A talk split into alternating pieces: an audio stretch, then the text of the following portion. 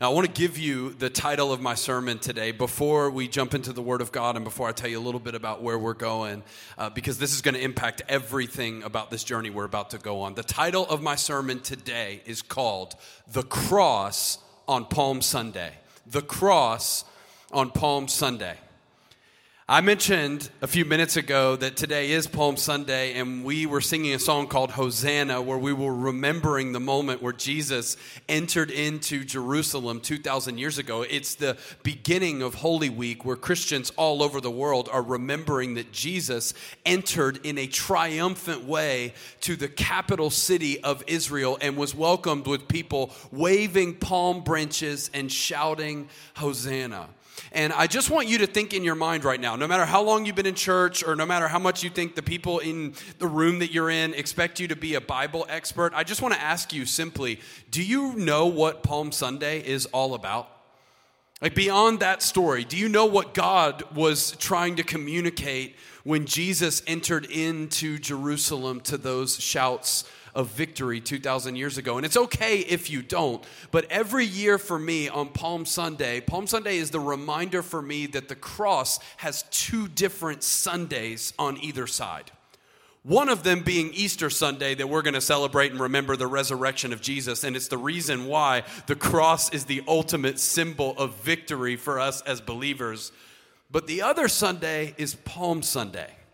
And it has a dramatically different lens that we see the cross through because on the front end, no one saw what Jesus was about to do coming. And I mean no one, with the exception of Jesus himself.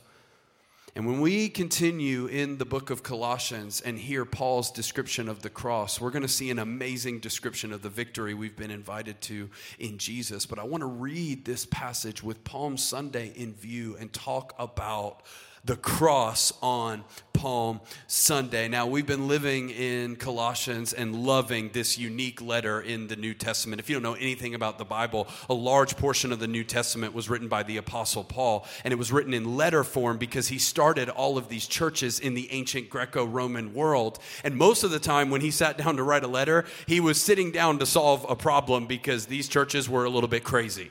Uh, they were brand new to this whole following Jesus thing because they didn't have 2,000 years of history behind them, and they were going, okay, we got to figure out these issues, and we got this issue with this family in our church, and this one needs financial support, and this one needs to just learn the basics of what it means to follow Jesus in the first place. So most of the time, when Paul writes a letter to a church, he's writing to address a problem and or fix a problem.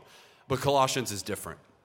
Colossians is a letter that Paul wrote to a church that he didn't start and that he'd never visited, but it was a church that he simply had an opportunity to encourage because he was imprisoned in Rome, and one of his friends who did start the church at Colossae was visiting him. And Paul sits down to write them some encouragement and to send them some warnings and make sure that their lives are dead set on the supremacy of Jesus. This is why I love Colossians because Paul gets to go off about what he is the most passionate about, which is lifting lifting up the name of Jesus. And when you read the descriptions of Jesus in Colossians, I think it's easy for us to study it as like a theological book, but I want to encourage you. We're not just learning about Jesus in the pages of Scripture so that we know more about him. We're reading about Jesus in Colossians because we want to know him and treasure him. To be a Christian is about more than just knowing what Jesus did or even believing in what Jesus did. To be a Christian is to treasure Jesus as the all satisfying treasure of your heart. So let's not open the Word of God today just to memorize some facts or learn some cool things about Palm Sunday. Let's open the Word of God believing that when we do, we get brought into intimacy with Jesus Himself, which is the reason why we exist. Listen, I miss you guys, and, and, and I'm getting a little little bit rested from just preaching once every week in front of a camera. And so, once again, need your feedback from your living room. If you hear something that resonates with you, go ahead and shout amen. Go ahead and say right on. Go ahead and agree. But more than anything, if you have your Bible in this moment, could you do me a favor and hold it up? Hold it up wherever you are. Bibles in the air all over the place. I love it. Some of you have been coming to our church for years and you're still fighting the Bible drill, could you just use COVID 19 as your opportunity to just give in? And just start holding up your Bible. And no, okay, you're that stubborn. Okay, uh, I'm just kidding because I know some of you who still don't do it, and the reasons why you don't do it. It's fine. It's fine. You can look at your phone. It's fine. Turn with me to Colossians chapter two. Colossians chapter 2. We're going to pick up where we left off last week in verse 9. And before I read it, as you're turning there, I just want to say a huge welcome to our ever growing audience where we are learning more and more about where our people are tuning in from. One of the things that's so cool about being a church in a college town that I think we took for granted was how many families were connected to college students extended far away from Auburn, Alabama. We've seen families tuning in in places that we never thought we were going to see people tuning in. I want to say hello to the families in Texas who are tuning in. You're in Texas, and, and I know that it's tough because you have so many options for what you could do with your time, but you have to stay at home right now. We love you, Texas. We love you, Southern California. Have seen the videos of you guys tuning in. I don't think you tune in at the time that we all tune in because it's a little early and you should be getting a little more sleep, but we see you. We've seen your stories. We've seen you, Syracuse, New York. Uh, we've seen you, Virginia, North Carolina, South Carolina. It is crazy every single week uh, when our team gets together to think about how many people are tuning into these moments. And we want you to know you are family to us. This is not just us doing church on video. This is us inviting our family together around the Word of God to lift up the name of Jesus. We love you and we miss being together. Colossians chapter 2, we'll start in verse 9. If you're there, say, I'm there. Come on. Here's what it says. For in Christ, all the fullness of the deity lives in bodily form. And in Christ, you have been brought to fullness. He is the head over every power and authority. This is what we talked about last week. This is where Paul connects the supremacy of Jesus to the sufficiency of Jesus. And what that means is, Paul says, Jesus is the head over every power and, authority. He's the fullness of the deity in bodily form. What does that mean? That means Jesus is fully God, fully man and his name is above every name. But what that means for you and me in that, that little section that we talked about last week in Christ, you have been brought to fullness.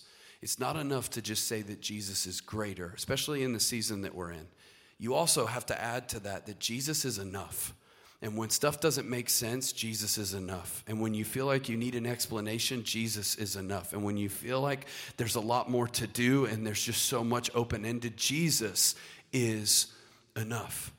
We'll pick up in verse 11. Here's what Paul says In him, in Christ, you were also circumcised with a circumcision not performed by human hands. We'll talk about that in a second.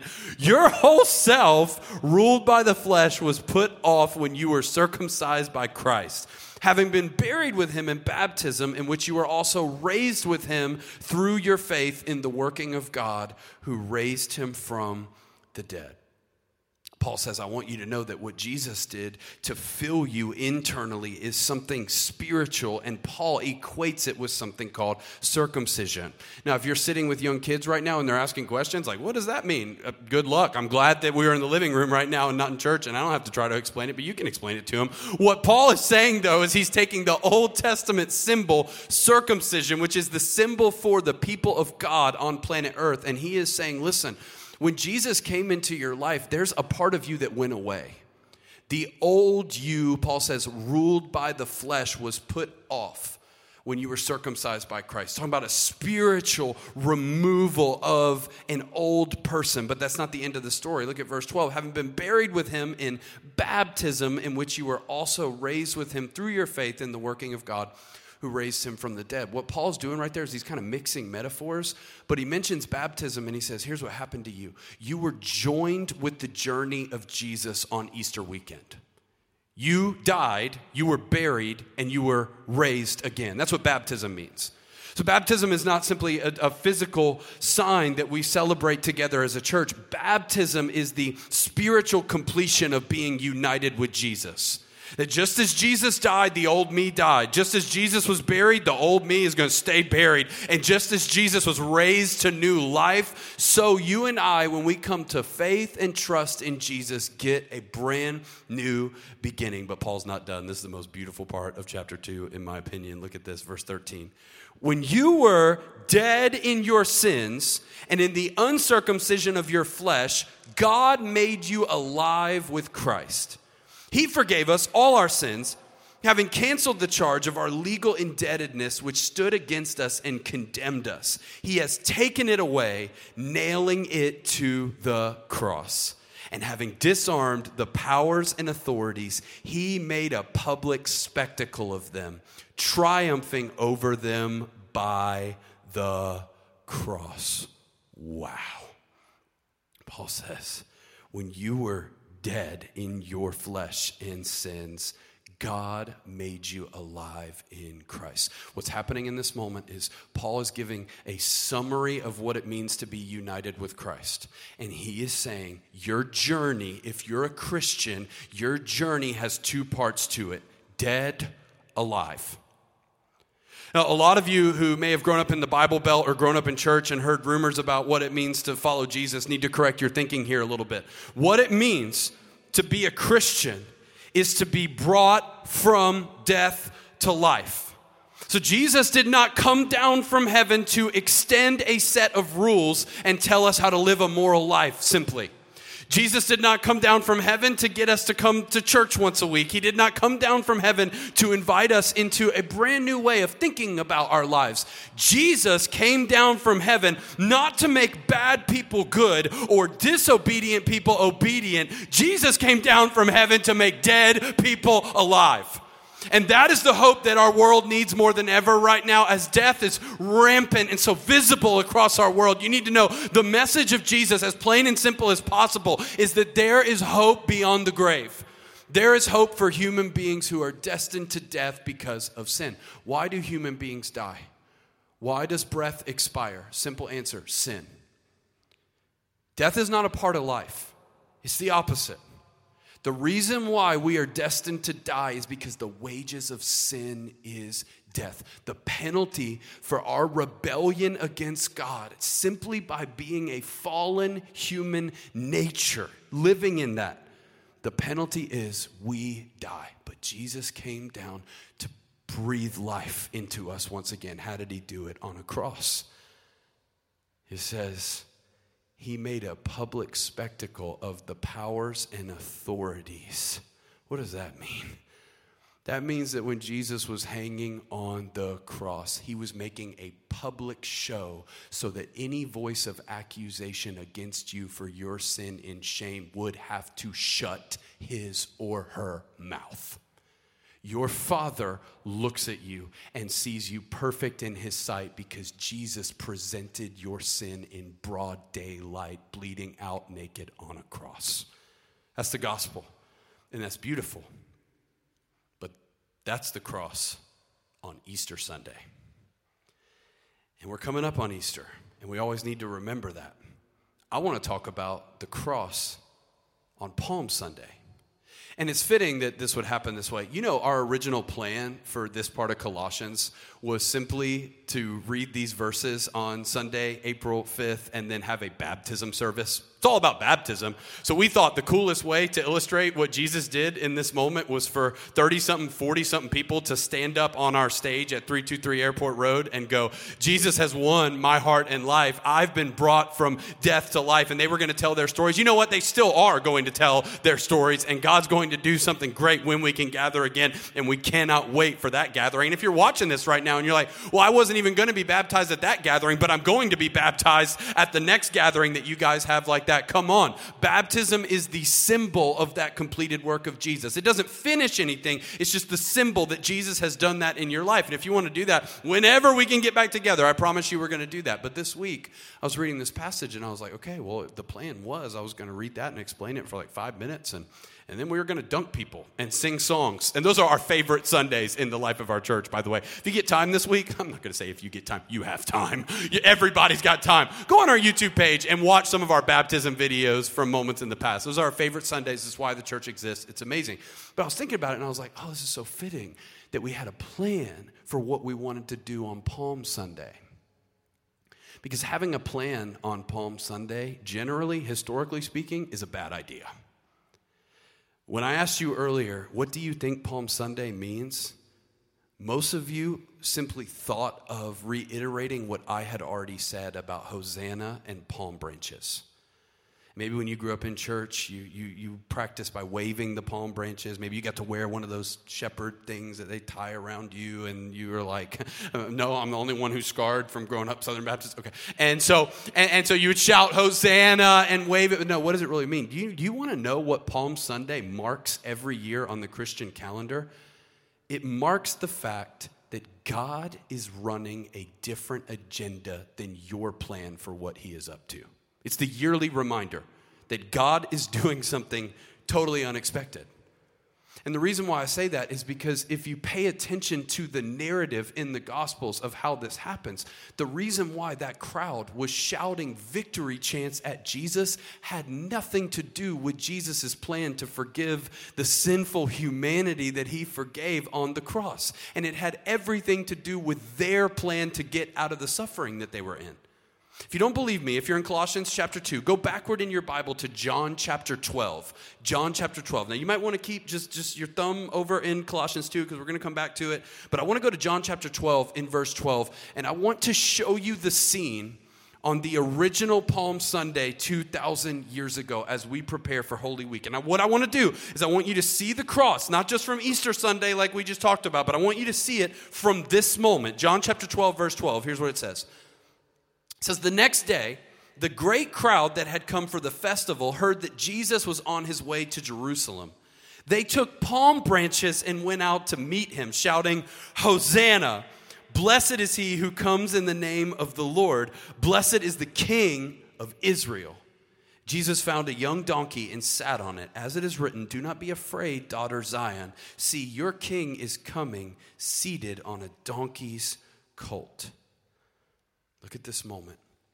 Jesus is entering into Jerusalem and the people are shouting, Hosanna. What does that mean? It means save us now.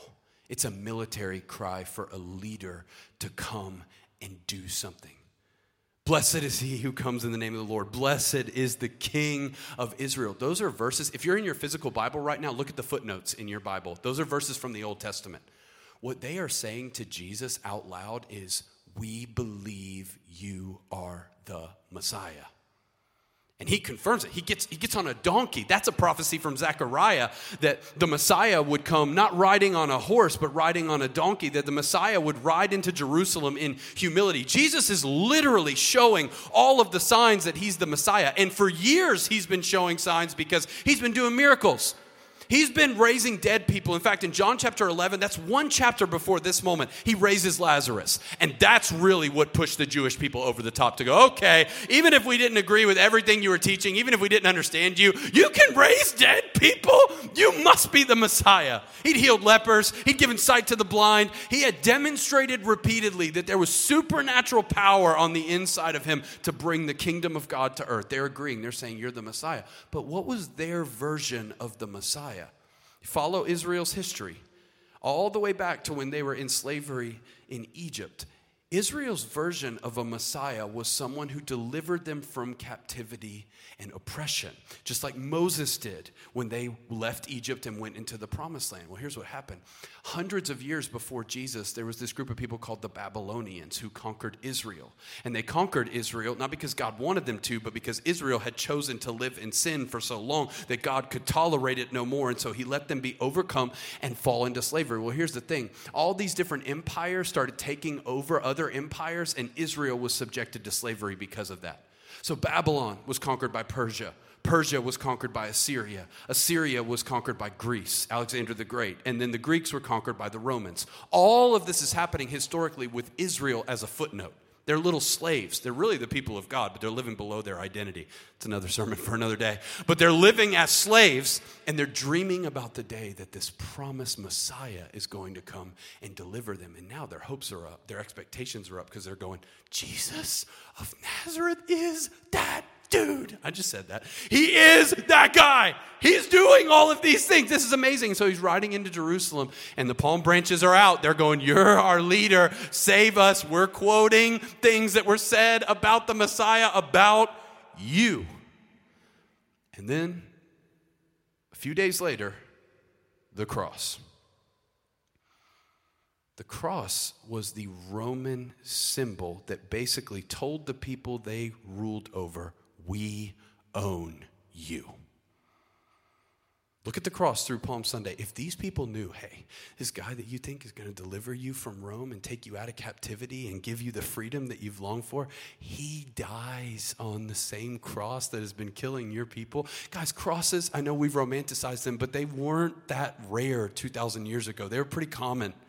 Common way for Rome to go, you are underneath our feet. Jesus is going to die on one. If you told the crowd on Palm Sunday that, they would have been like, he's a failure. He's a disappointment. And I'm sure most of, if not all of them, thought that the moment he died a few days later. Now, why am I telling you about this depressing moment in Israel's history? I am telling you this because I'm here to promise you God will continually wreck your plans and disappoint your expectations if you decide to follow Jesus.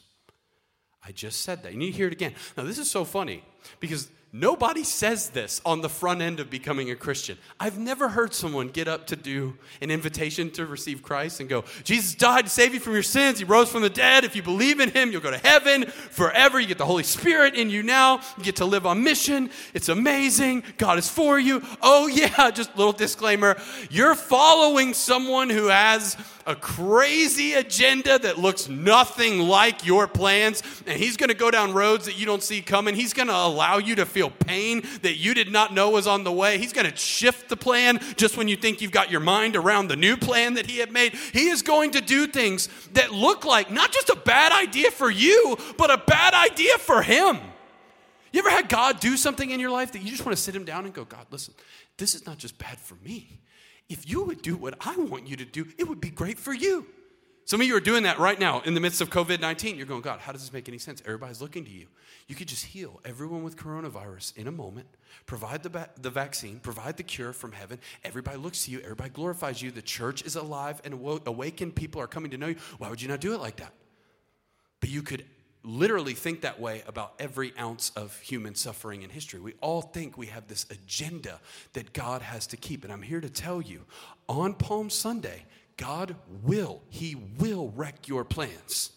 And I said this, and I stand by it. He will disappoint your expectations. Now, some of you want to rush to Easter and go, wait a minute, wait a minute. God's never disappointed anybody. He always exceeds our expectations ultimately. Fair, totally fair. I'll read the very next verse in John chapter 12, verse 16 about Palm Sunday. You want to hear what it says? It says, At first, his disciples did not understand all this. Anybody ever lived in that? I didn't, get it at first. I had no idea what he was doing. Now, watch this. Only after Jesus was glorified did they realize that these things had been written about him and that these things have been done to him. Only after. And this is the progression of so many of our stories and our relationships with God. It's like you come to a moment where Jesus does something that makes no sense for your plan, it makes no sense for your agenda, it does not line up with any of your expectations, but then the narrative always tends to be the same way. Oh, only after there's clarity to be able to go, oh, that's what you were doing. And the disciples, after Jesus was glorified, they're able to go, oh, yeah, he entered in. And then they shouted, and they shouted those Old Testament verses, and he was seated on a donkey just like he was supposed to, but he was coming to do a victory that was so much much greater than the victory that the people wanted, but they wanted to save him from Rome. Oh my gosh, it makes perfect sense now, and that's great. But here's the problem we're not on the other side of coronavirus, we're in the middle of it. And I think too many times the Christian response is, God will provide an explanation with clarity in the end. We just need to hold on until we get that explanation. Some of that's true. Yes, ultimately, in the end, we will look back on every ounce of human suffering and every moment where we've been tempted to question God, and there will be an eternal weight of glory that far outweighs that suffering. I promise you that. That is coming. But I do not believe that what Jesus has in mind for you or for me is to sit there feeling paralyzed and go, well, until we get out of this, it's just not going to make sense. And I can't have peace. No, Jesus came to give us peace in the midst of trouble. You know, a few chapters later in John chapter 14, Jesus was able to say, Do not let your hearts be troubled. In this world, you will have trouble. Every time I read that verse, I'm like, Jesus, which one is it? Do you want me to not let my heart be troubled, or am I going to face trouble? And Jesus is like, Yes. I want you to have peace as you head into trouble. Now, here's the progression that most of us go through and that most of us are in the middle of in coronavirus, including me. We go through a progression where Jesus does something as we're following him. He's our good shepherd. He does something that we don't see coming. And immediately our response is to go, Oh, he did, he's doing the thing that he does again, and I've got to learn to trust him, but it's just, there is no way that this one makes sense. There's no way that this one lines up with his plan. So I'll wait for him to change. I'll wait for him to edit it. Maybe my prayers weren't loud enough. Maybe I didn't read enough. Maybe I'm not, I'm not living an obedient lifestyle enough. So he doesn't hear me. And we try to equate our effort with changing the agenda and the plans of God. And we go, okay, uh, this is confusing. This is so hard. And then if you're like me, you end up complaining. I'm the worst complainer in the world when it comes to my expectations being disappointed. Trust me. Ask my wife, ask our staff at Auburn Community Church. If I have an expectation for something I have in mind and you fall, that's short of it. I, I, I, got, I got problems with it, and I'm going, uh, I just thought we were here, but it was, it was there. And so I got, I got to deal with that every time I go to a restaurant. Like, I'm a good tipper because I was a server at Chili's a long time ago. And so don't you miss Chili's right now. All of you who hated on me when I was talking about Chili's, you're missing it now. So I was a server, so I always tip really well, but I always, I always like get frustrated when I'm at a restaurant. I'm like, oh man, if you only knew, like, I want to take good care of you, but come on, I had this expectation. And, and, and I struggle here's what we do we complain and we just kind of keep our head down. And then on the other side, there's all that clarity. On the other side, it's like only after did this make total and perfect sense. And then we look back and we go, Thank you, God, for doing that again. But then, if you're not careful, if you don't change that progression, you're about to do the same thing all over again. And I think Jesus is dreaming about the day that we would follow him and not need the after the narrative clarity to be willing to trust him. I think we need to edit our pursuit. I, I, I, think we need to change up our pursuit from figuring out his plan on the front end to getting close to his person on the front end. I think Jesus wants to take us from sitting back and watching the plan unfold and going, I hope this ends okay and just falling on our faces before Him and going, I don't understand it, but I want to know you. And I want to treasure you because I promise you, what Jesus has in mind for the journey he is walking you down is a lot of moments you're tempted to doubt, a lot of moments where you're going to feel like you can't put one foot in front of the other anymore, a lot of moments where you're going to be at the end of yourself. That's not an accident. That's not to torture you. That's to force you into a situation where you have to trust him. And I promise you, if you trust Jesus, don't listen to me promise you. The Word of God promises you. If you trust Jesus, God is faithful. It's His nature to come through on your behalf exceedingly, abundantly, immeasurably more than what you could ask or imagine. Okay, 2,000 years ago, what did they want? Palm Sunday, they wanted deliverance from Caesar. That was a big ask of God. We're so disappointed. We wanted Jesus to deliver us from bondage to these people who take taxes from us. They inflict physical punishment on us. They kill us. That's a big ask. And when Jesus didn't deliver, their assumption is, I guess, God's just not that good. Well, here's what Jesus saw when he saw the cross on Palm Sunday. Look at this Colossians chapter 2, verse 13. When you were dead, in your sins and in the uncircumcision of your flesh, God made you alive with Christ. He forgave us all our sins, having canceled the charge of our legal indebtedness, which stood against us and condemned us. He has taken it away, nailing it to the cross. And having disarmed the powers and authorities, he made a public spectacle of them, triumphing over them by the cross. The people begging for deliverance from Rome. And Jesus is showing up with the cross. And while they think it's a failure and they think it's a disappointment, here's the explanation on the back end I'm trying to make sure that you get more than freedom from a government. I'm trying to make sure that you end up with eternal freedom from hell and death. So here's what I'm going to do I'm going to take this symbol of defeat and turn it into a symbol of victory. I'm going to hang on this cross. This is one of the most underrated verses of the New Testament because it says Jesus made a spectacle out of the authorities. You want to know what that means? That means Jesus turned what hell believed to be their victory into his way of not just, I, I would say, bragging over them, but boasting in victory over hell on your behalf. That was the cross. That Jesus is hanging on the cross and going, You no longer have any right to speak a word of accusation or condemnation against those who are chosen by my Father. If you want to say something and if you want to point to something, point here. That's what Jesus had in mind on the cross. Wait a minute, Jews, what do you guys want on Palm Sunday? We just wanted Caesar Augustus to leave us alone. I think his way's better. I think what he has in mind is more. But here's what Jesus won't do, and this is what drives me crazy. He won't tell you that that's what he has in mind on the front end. He'll say, Follow me and trust me. You're going to love this. You're invited on the journey. And it's whether or not that journey is marked by trust and open handedness, or that journey is marked by us trying to hold on and gain just a level of cognizance of what He is doing. It is the difference between those two things that I think is the difference between the, the two different types of people in our church and how we're responding to coronavirus right now. I think some of us are holding on to Jesus. And we know on the back end, God's going to do something great, but in the meantime, we're actually gaining a level of intimacy with Him that we've never had before. Some of you are getting time of devotion in the Word of God, and words are starting to leap off the page, and you're starting to learn that your Heavenly Father wants to speak to you daily.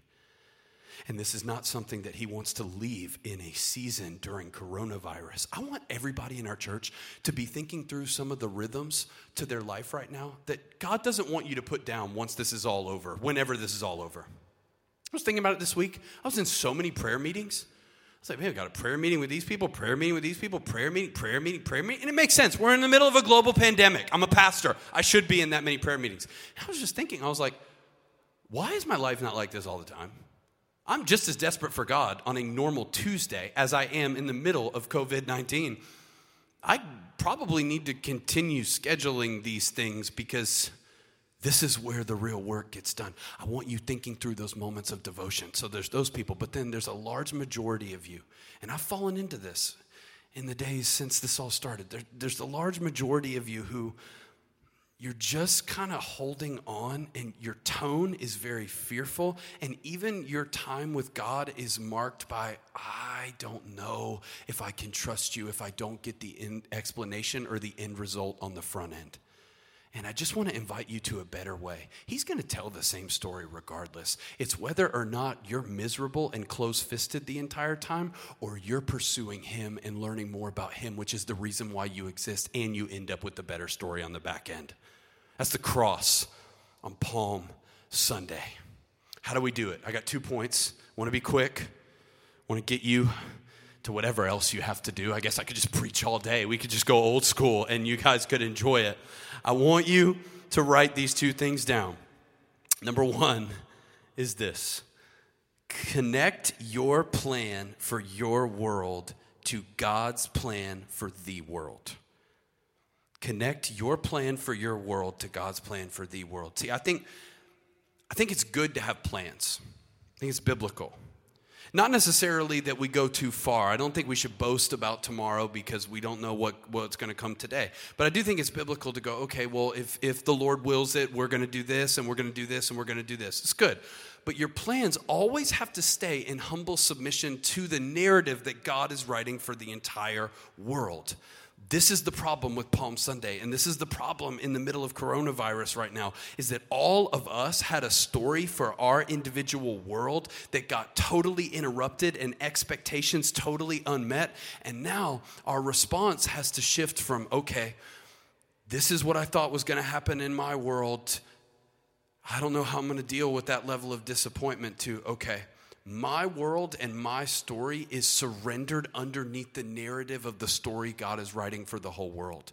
So if 2,000 years ago, there was somehow the capacity for the disciples to see yes, we want deliverance from Rome. Yes, we want Jesus to be that conquering hero and Messiah that we know him to be.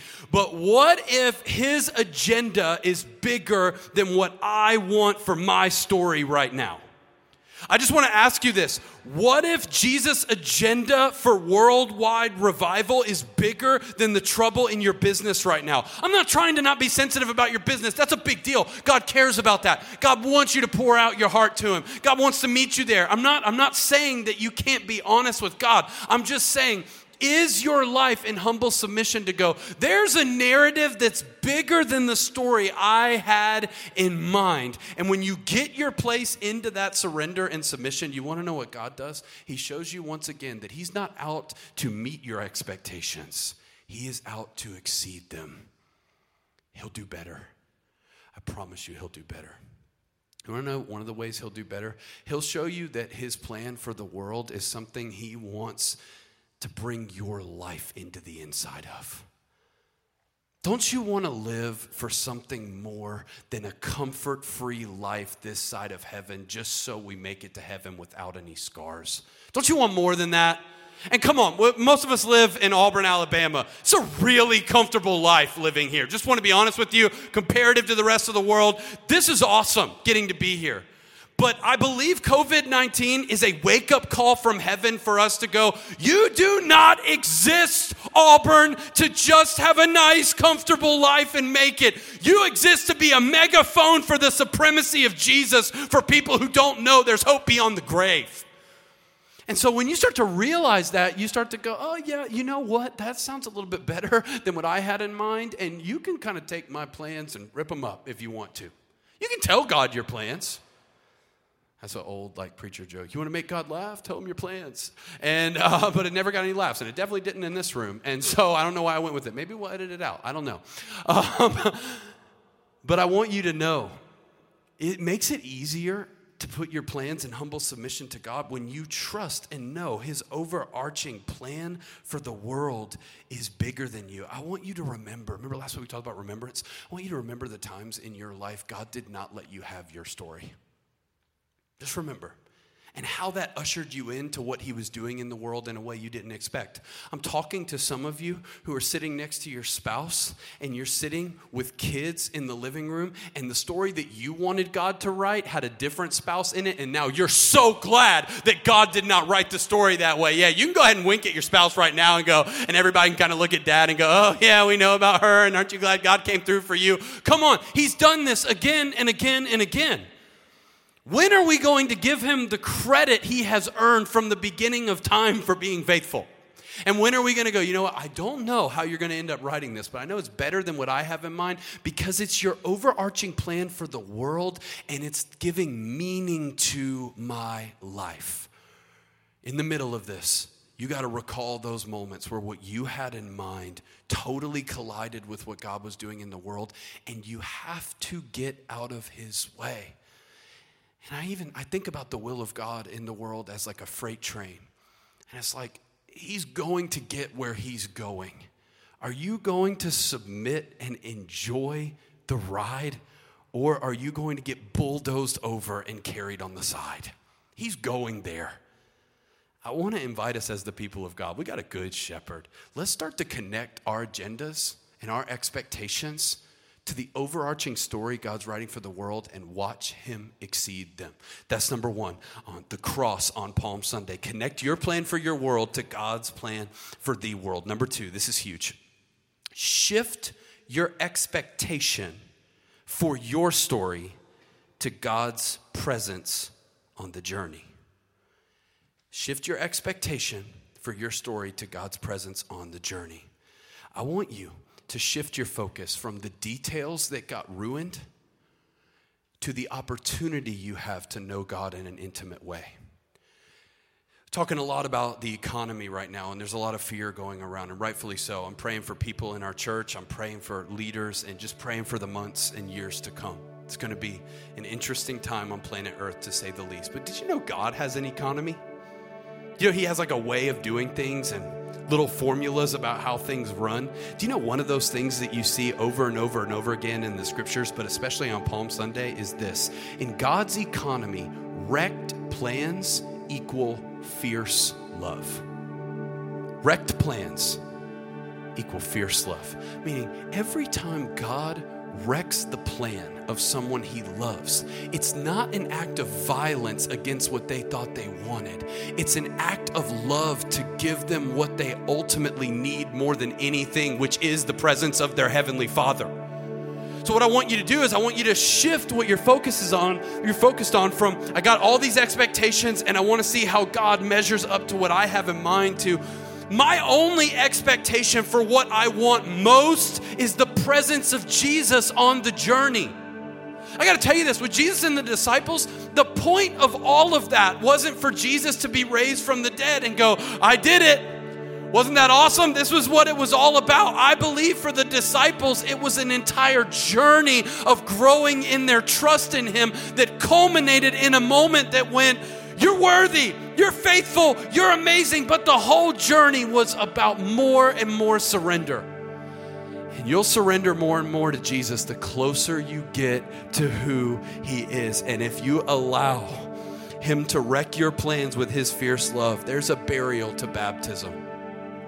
And that burial will include your expectations. Nobody tells you this when you get baptized. It's like your sins are gone, raised to new life, going to heaven. Here's the thing just as Jesus went into the grave and buried sin and death and hell forever, you know what else was in that tomb? Your version of your life. Easter Sunday morning, the angel said, Why do you look for the living among the dead? He's not here. Why do you look for life in the story of your life that you had in mind? You can find it in a loving Heavenly Father. It won't be absent of pain. It won't be easy.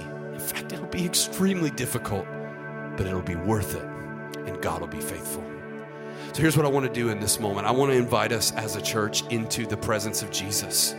This is so much more about a journey with Him than it is about a destination. Please, can we make COVID 19 so much more about being with Jesus in the here and now than we make it about when is this going to be over and when is this all going to make sense?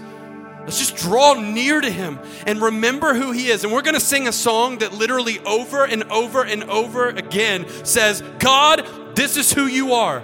Because more than God wants to communicate to the world what he can do during this season, he wants to communicate who he is Father, promise keeper, miracle worker, risen from the dead, Lord and Savior. His name is Jesus. So, with the cross in view on Easter Sunday, but also with the cross in view on Palm Sunday, let's be a church that revels in the presence of God this Easter season. It's different, I know. It's not what we expected. We expected to be baptizing people right now. Let's just go with Him on it. Can we trust Him? Would you bow your head? Would you close your eyes right where you are? Would you just bow your heads? I want to pray for those of you who are struggling in this moment to see meaning in the suffering. And I want to pray for those of you in this moment who have never trusted Jesus with your life. If you're struggling in this moment to find any sort of meaning to what you're going through, I want you to know God hears you. You're not alone. I want you to know your Father is so for you. He sent Jesus. And if you're in this moment and you've never placed your faith and trust in Jesus, what better time? I can't imagine a better testimony than I got awakened by a global pandemic to the reason why I'm alive. God raised me from the dead. Let me pray. Heavenly Father, I pray for all of those in this moment who know they have a step to take. God, I believe every single one of us has a step to take. Even those of you who, who know you, God, we got a step of surrender, God. But I want to start with those who, who need to invite you into their life for the very first time. We heard of a, a, a couple living up in Alaska through the service last week who just said, Jesus, I give you my life. That's amazing. Got their first Bible this week. God, I just want to invite those in this moment who have never given their life over to you to trust you to let you raise them from the dead and put a new heart on the inside of them. If that's you in this moment, would you just pray this simple prayer? Pray, Jesus, I give you my life. Jesus, I give you my life. You'll never be the same. If you just prayed that prayer, you have entered into a relationship with your Heavenly Father. You've been united with Jesus, and we want to celebrate with you. On the other side of that, if you do know Jesus, but this whole message was a reminder of how much you're holding on to the plan. And the cross on Palm Sunday is the ultimate reminder for you today that God's got something so much better. God's got something so much more. I just want to invite you, right where you are, to just open your hands toward heaven as a symbol of how open you are to the presence of God. Heavenly Father, I pray for those who are desperately in need of just handing over things to you that they've been holding on to. God, I know for wives and moms and husbands and dads and sons and daughters, there's all kinds of different families that have been so drastically impacted by what's happening across our world. I pray that they would trust you to be God, that you're a good father, that you're holding this story, and that you don't want to just meet their expectations. God, even though you'll disappoint them in the short run sometimes, you want to exceed them with your glory. Invite us into that, God. Invite us into your presence. We surrender right now. Heavenly Father, we give this moment to you. We ask that as we sing, heaven would collide with living rooms and TV screens and computer screens and iPhone screens across the world. We trust you to do it, Holy Spirit lift our eyes to heaven and remind us once again that your way is better. You're a way maker. Make a way once again, but first of all, make a way for us to know you. In Jesus' name we pray, and in Jesus' name we sing. Amen. Church family, would you stand up and sing with us?